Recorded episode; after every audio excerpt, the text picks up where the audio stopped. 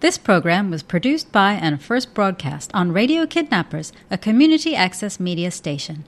Thanks to New Zealand On Air for making this type of programming possible.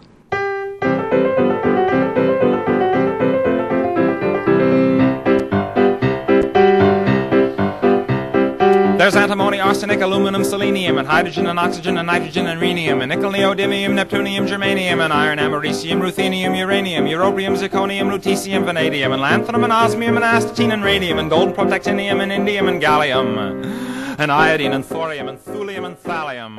You're listening to Radio Kidnappers, the voice of Hawke's Bay, and I'm Lynne Trafford presenting Hawke's Bay Scientists on Air on behalf of the Hawke's Bay branch of the Royal Society Te Aparangi. This program is your opportunity to meet practicing and recently retired scientists from around the Bay. With me in the studio today is Sandra Chambers, who was originally from Lower Hutt and has been in Hawke's Bay since her intermediate school years. I think we can claim her as a Hawke's Bay scientist. Originally trained as a laboratory assistant at Napier Hospital, Sandra Chambers started her work in the food industry with J. Wattie Foods Limited in 1989. This was to begin a career in research and product development on some of New Zealand's most iconic food brands. Of recent times, Sandra Chambers has moved her years of food R&D skills to pet food, joining the Hawke's Bay pet food specialist Animals Like Us. Let's meet Sandra Chambers and hear how a Stokes Valley girl became an R&D food specialist here in Hawke's Bay. Hello, Sandra. Hello, Lynne. It's lovely to have you with us here this morning. Now, as I said, you're from Stokes Valley, but you were born in Lower Hutt? Yes, yes. Lower Hutt. What school did you go to for your primary schooling? I went to a wee school called Tawhai School. It was a very small primary school. Ooh, good. And then up here you come to the Bay to where? Taradale Primary for six months. Yes. And, then on to Taradale Intermediate and Taradale High School. Was there a time when you were at school, somewhere around about uh, sort of senior school, I, I suppose, high school age, where you actually thought, science, maybe I can get a living out of science, maybe I should study science, maybe I should work in science? Was there something that made you want to work in a laboratory? I think it was just all of high school science, really. I sort of got hooked in Form 3, as they called it then, um, and just, just really enjoyed all the aspects of science.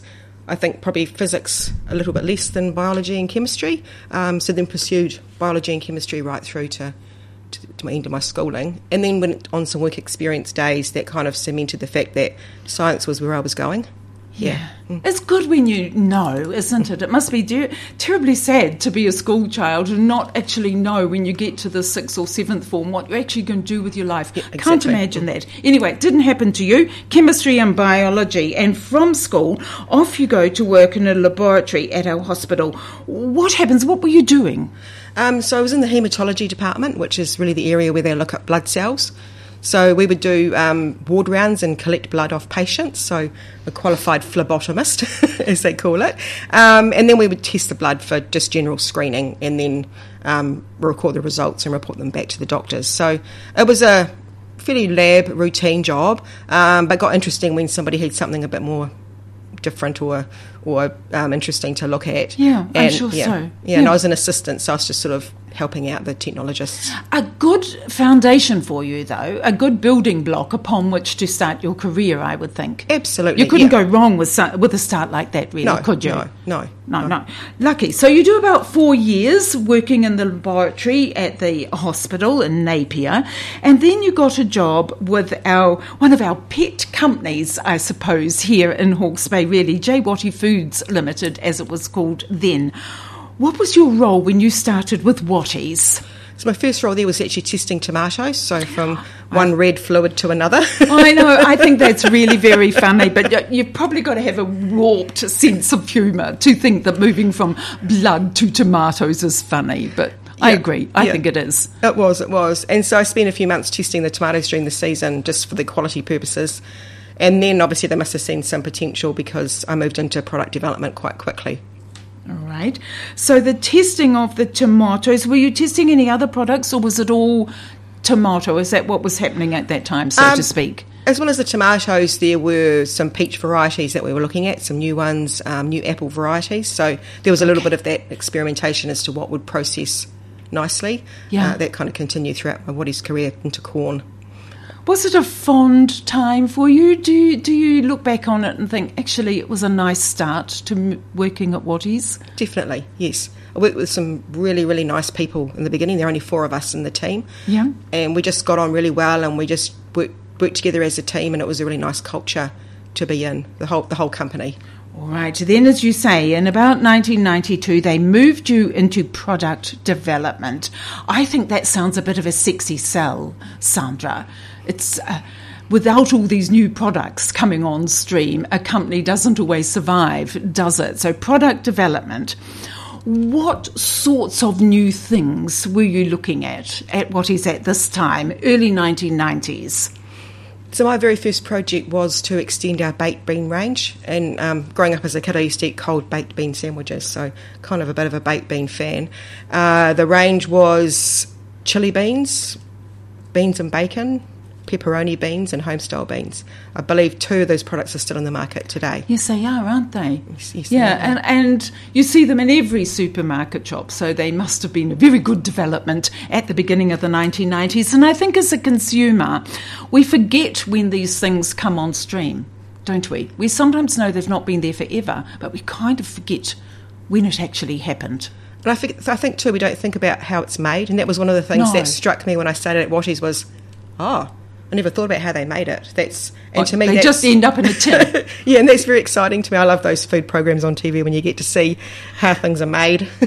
There was quite a lot of work as well with jam. What were we looking at with jam development at that time? so not long after Heinz bought Watties, they bought um, the Craig's Jam business, and so that moved down to Hawke's Bay into the old Tomoana freezing works. So I was part of the first lot of people who worked on those products, bringing those products from Auckland down to Hawke's Bay and starting to fill up that factory that's um, really full now, full of different products.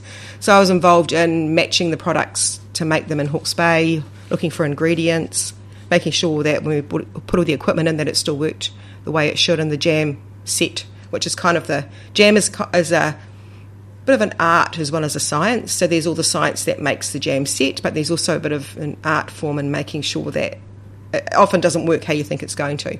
It's, a, it's And it's got to look good too, doesn't it? oh, absolutely. it's got to look good. It's got to smell good. Yep, you can't have all the seeds or the peel at the top of the No, jar. It's got no. to be yeah, from top to bottom. So It does. they were some of the challenges that we faced when we did the um, transfer of the jam. And again, that is something else that's worked forever and a day, hasn't it? We're still buying these products in the supermarkets again today. So, good products for a local business to get involved in.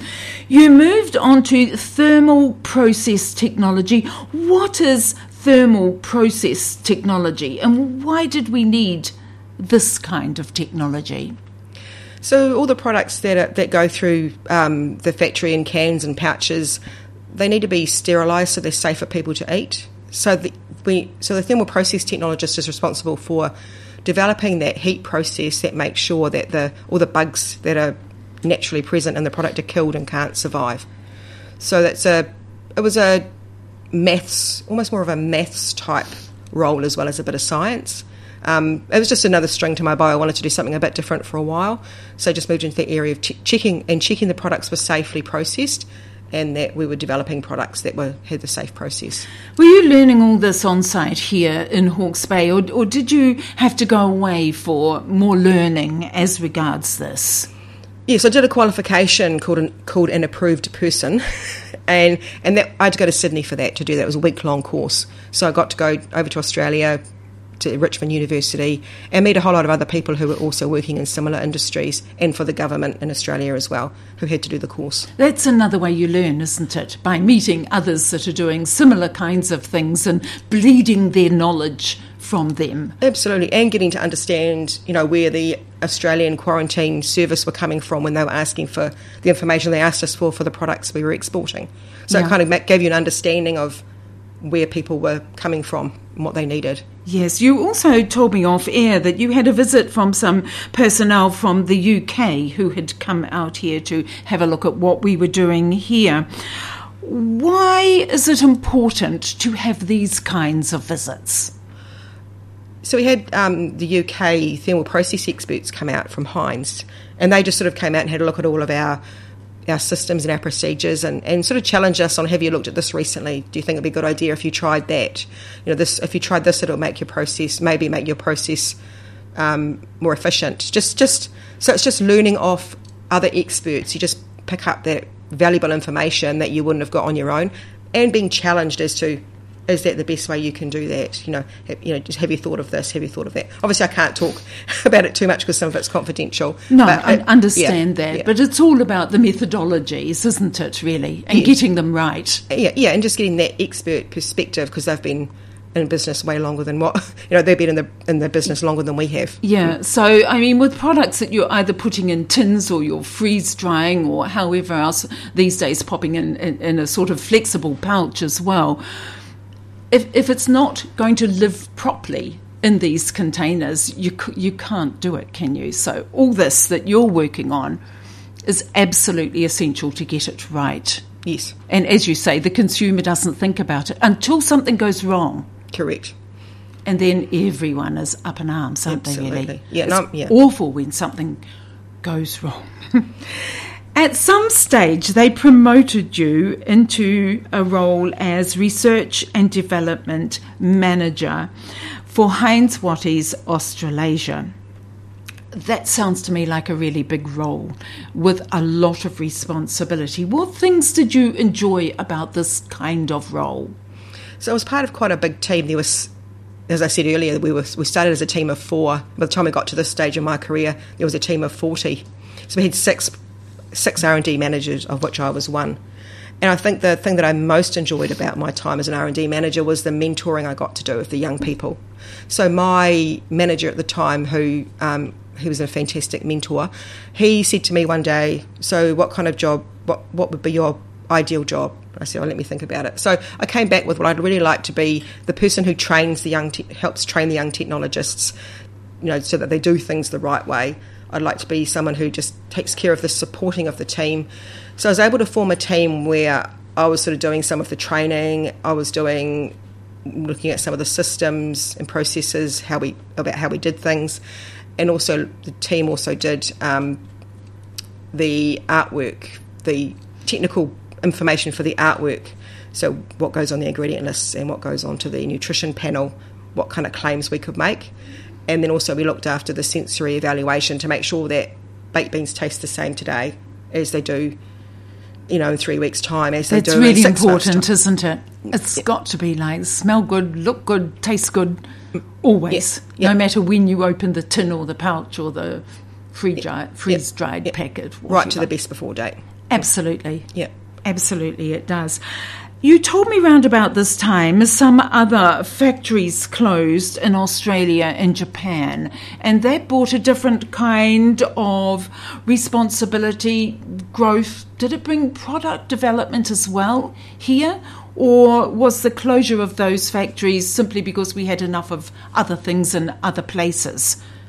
The, those factories closed, and most of the products they made came into New Zealand. They did. Yeah, okay. yeah. So we benefited. Did we grow Watties in in Hawke's Bay or in Auckland as a result of this? Yes, mostly in We did. Bay. So we pretty much filled up the Tomoana factory. Oh, okay. um, moved all the tomatoes out and moved everything else in. yeah, yeah. Well, well, I guess I guess it was quite empty when it was first bought, and, when, and then they brought in all the jams.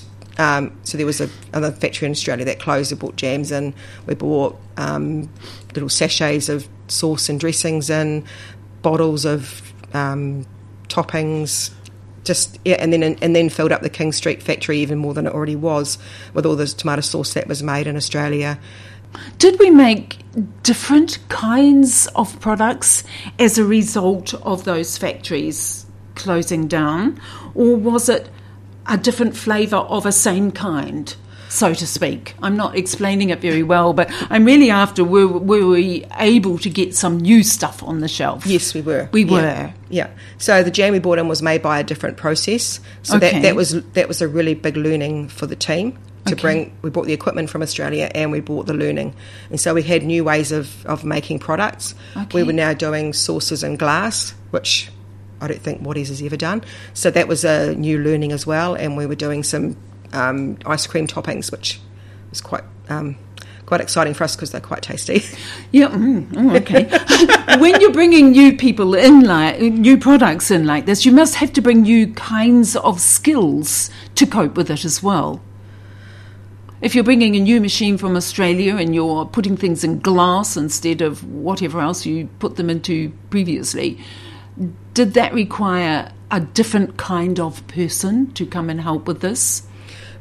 Usually, we would also get some of the staff who were involved from the original factory Oh, to okay. come come over for a time and teach us what we needed to know. And then we're okay. And then we're okay. We, then we learn we learn the skills, um, if- and sometimes they would stay.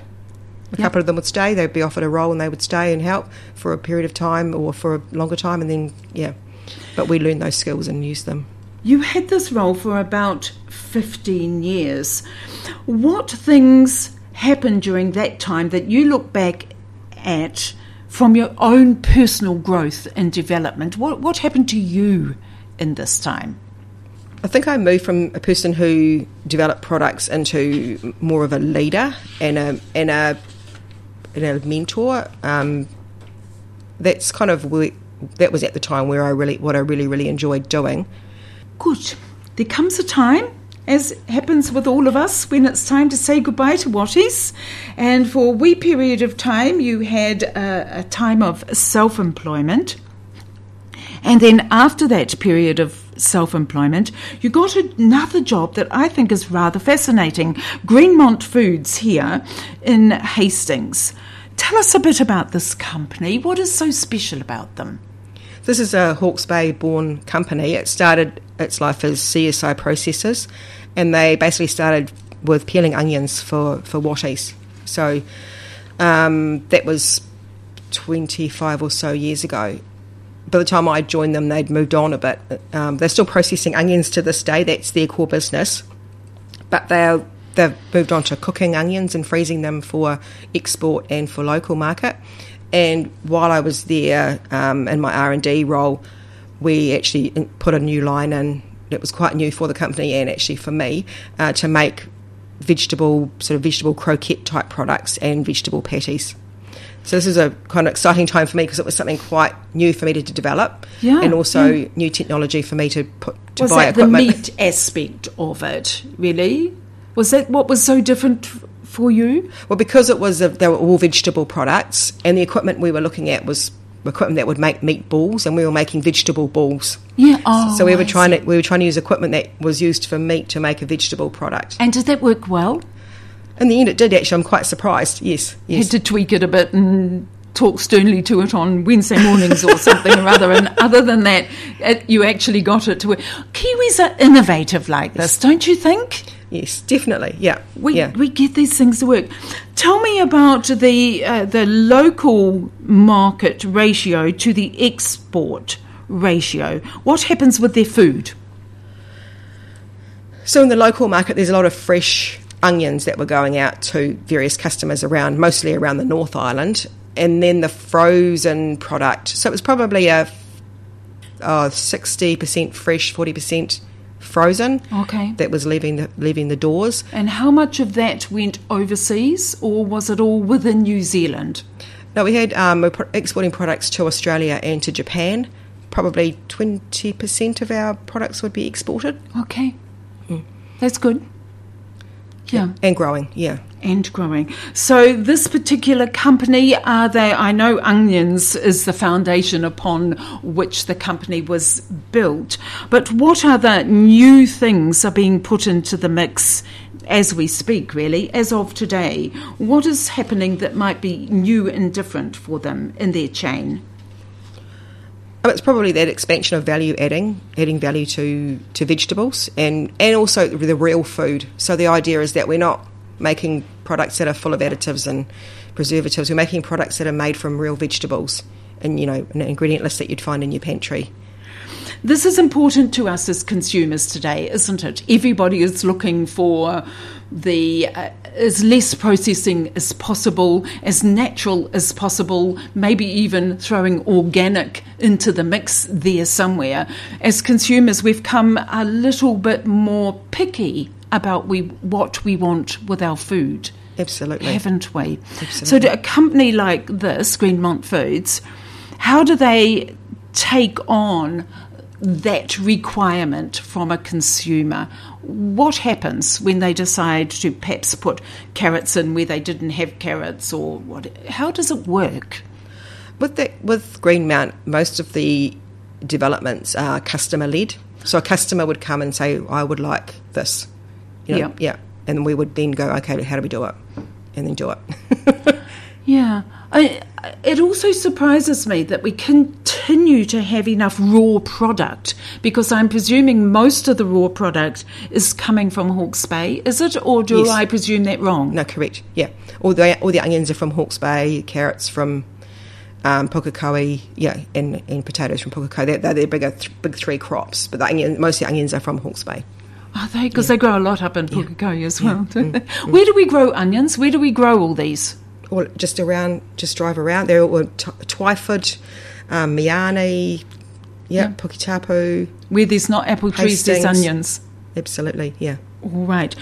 Do we plant different kinds of things? Because we, we can't just, if a customer comes to you and says, I want to do something or other with broccoli, you can't just do that tomorrow, can you? you somebody No. has to supply. Yeah, yeah, correct. So the there's to be a planning process Okay. for crop forecasting, definitely. So, how long does that take, really?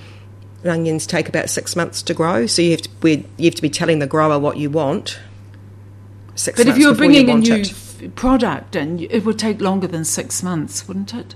um, it depends. Someone has to grow it, I guess. Well, yeah, they have to have the they have to have the land to grow it on, and Yeah. understand what your what volume you want them to grow for you. Um, and then it depends how quickly it grows and who's already growing it. Okay. And as far as yourself was concerned during this time, what did you learn while you were working with them? Um, I was actually started there as a technical manager, so I learnt more about quality than I had learnt before. So I did a bit of that, and also learnt that um, I could actually do things I didn't think I could do, like put equipment in and make it work.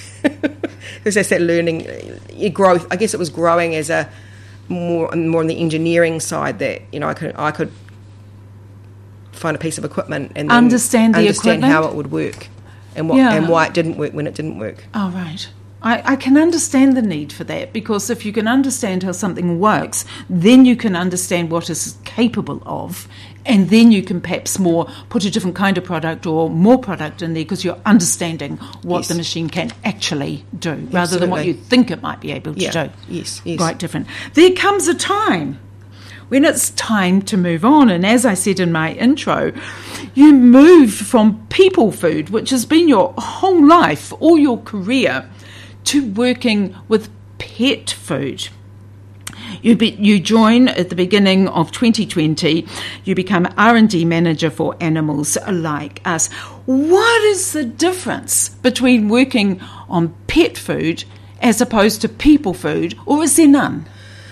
there's a little bit of a difference, but as we say, animals like us, they're part of our family, and therefore they need to eat good food too, which is our philosophy. So I moved from a real food, people food company to a real food, pet food company.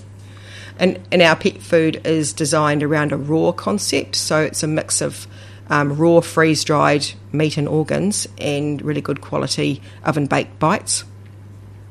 So the pet food part is all about the nutrition and making sure because that's the only thing animals eat. They only eat what you give them. Therefore, we've got to make sure that that food is complete and balanced, so that if that's all they eat, then they've got everything they need to to be happy and grow. Yeah, so really, uh, from a, a, a philosophical point of view, if you like, there isn't a difference. There's not. There There's is not. a difference. From your point of view, you're just wor- working with. Do you get to see the animals? I, I was just going to say you're working with lovely animals, but do you get to see them or do you never see them? Um, well, I've got my own animals, so I get to see Oh, those. you get- yeah, and we get to see our our, work, our colleagues. We get to meet their animals. Well, Okay. Yeah. Do you have a testing panel of animals? We have used a panel at Massey. Massey University have a feline unit and a canine unit, and we're, Yes. we've access to that to test our food on the cats and dogs down there to make sure that they like it. which they do, thankfully. well, you wouldn't be marketing it if it wasn't going to be enjoyable to the animals. Correct. Yeah. Yeah. So that's part of our process is to make sure that cats and dogs are going to eat our products. Very important. Of course, thank you. Sandra Chambers, R&D food scientist with Animals Like Us. Thank you for being my guest on Hawke's Bay Scientists on Air. There is much online pertaining to the companies and products Sandra and I have discussed today. Is, of course, one of our most iconic Hawke's Bay companies, has a proud history easily found online. It is also easy to find Greenmont Foods and Animals Like Us online and read their story. The Hawke's Bay branch of the Royal Society continues to present monthly lectures in the Bay. Please check out the schedule online. Please join me every Monday morning at 9:30 to meet another practicing or recently retired scientist from around the Bay. I'm Lynne Trafford. And there may be many others, but they haven't been discovered. This program was produced by and first broadcast on Radio Kidnappers, a community access media station. Thanks to New Zealand On Air for making this type of programming possible.